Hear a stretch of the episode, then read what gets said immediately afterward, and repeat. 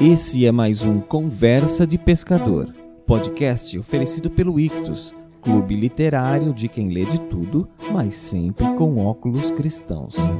Episódio A Viagem.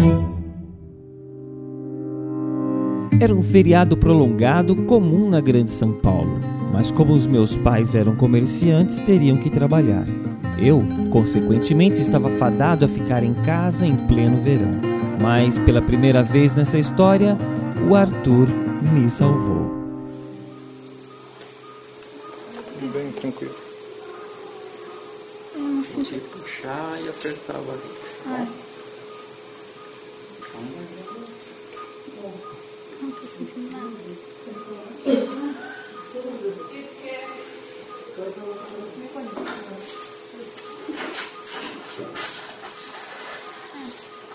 Tá vendo ele já? Não, calma. Li, li, tele, ah, cabelo já. O cabelo já. Vem, bebê. Tá vindo. Tá vindo, neném? Ele é bonito, amor.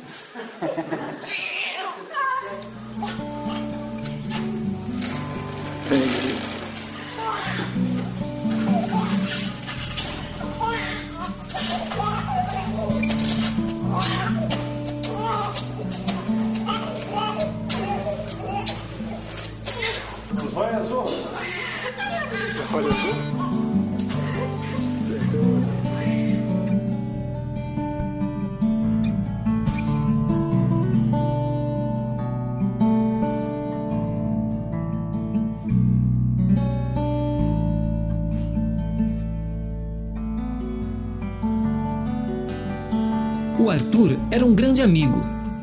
Nossas famílias moravam na mesma rua desde antes de eu nascer. Mas nossos pais só se conheceram no hospital.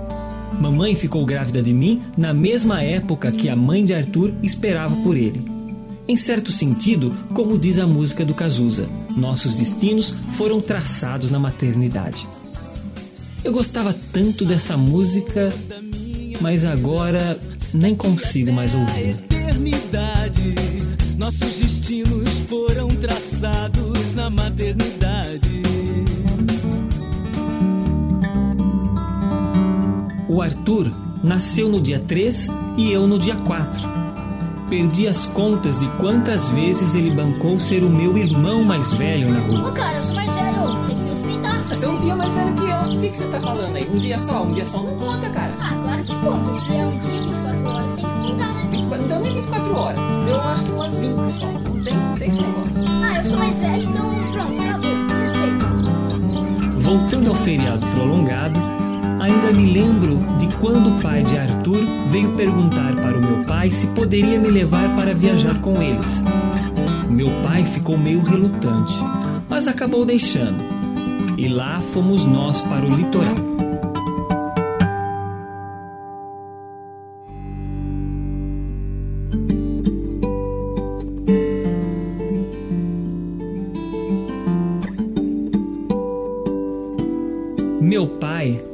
Apesar de ser amigo do pai de Arthur, não gostava muito do fato da família dele ser cristã.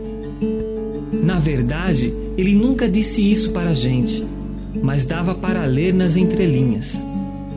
Na época, assim como os meus pais, eu não acreditava em Deus, mas não me incomodava com o fato do Arthur ir todo dia de manhã à igreja.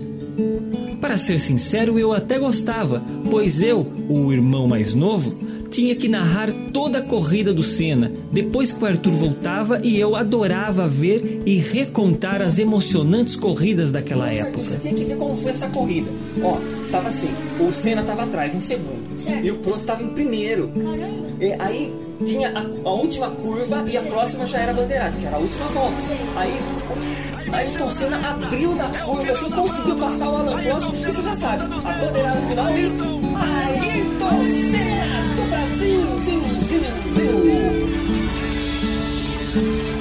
Eu gostava tanto de Fórmula 1, mas agora nem consigo mais assisti-la.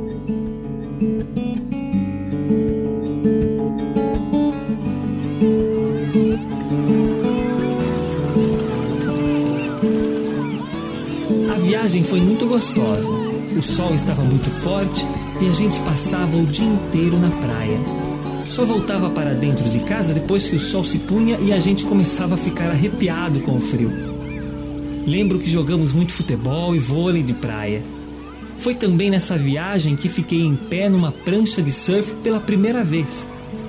O Arthur ficou insistindo para eu tentar subir uma prancha de verdade, como ele dizia, e deixar de lado a minha tão surrada e querida prancha de bodyboard verde-limão.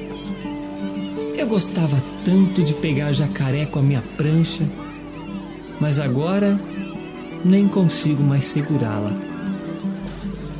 E tudo aconteceu no último dia de praia.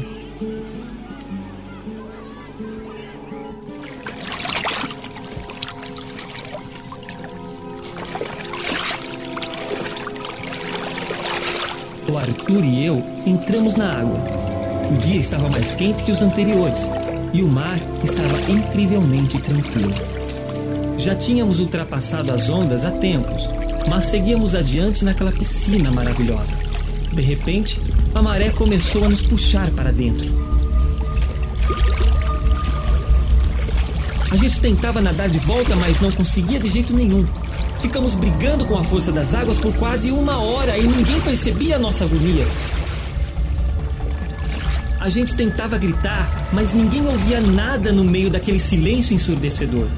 Depois de muito tempo, o pai de Arthur viu a gente acenando. Ele entrou desesperado para nos resgatar. Nós estávamos muito cansados. Depois de um tempo brigando com o mar, ele chegou. Chegou bem na hora que eu fiquei com cãibra. Malditas cãibras! Ele não ia conseguir pegar nós dois ao mesmo tempo. Até tentou agarrar um em cada braço, mas a maré começou a levar nós três. O desespero dele ficou ainda mais nítido quando ele ficou parado, tentando pensar o que fazer. E foi quando Arthur, pela segunda vez nessa história, me salvou. Calma, meninos. Eu, eu vou conseguir tirar vocês daí. Eu só preciso descobrir como que eu vou fazer. Eu preciso. Eu, eu, eu preciso dar um jeito. Deixa eu pensar, deixa eu pensar. Pai, leva ele primeiro. Depois você volta aqui me pegar. Mas filho, não, como assim eu vou te levar? Eu vou levar ele primeiro? Vai. Olha, escuta. Eu te amo. Eu sei para onde eu vou e eu sei para onde o Senhor vai. Mas ele ainda não sabe. Na época, não entendi o que Arthur quis dizer. Mas hoje sei que foi a única coisa que ele poderia ter dito para convencer o seu pai a deixá-lo lá e salvar a mim. Nunca mais vou esquecer essas palavras.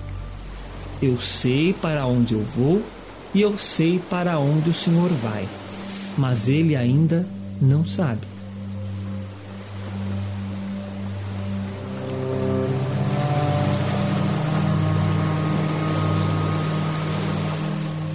Fui deixado na areia e o pai de Arthur, com lágrimas nos olhos, entrou novamente na água para buscá-lo. Mas Deus o buscou primeiro. Eu gostava tanto do mar, mas agora nem consigo mais pisar na água. Hoje eu sou salvo pelo mesmo Cristo que salvou o Arthur. O mesmo Cristo que fez o Arthur me salvar. O mesmo Cristo que convenceu o pai de Arthur a salvar a mim ao invés do próprio filho. Hoje eu espero ansiosamente o dia em que vou poder abraçar o meu irmão mais velho de novo.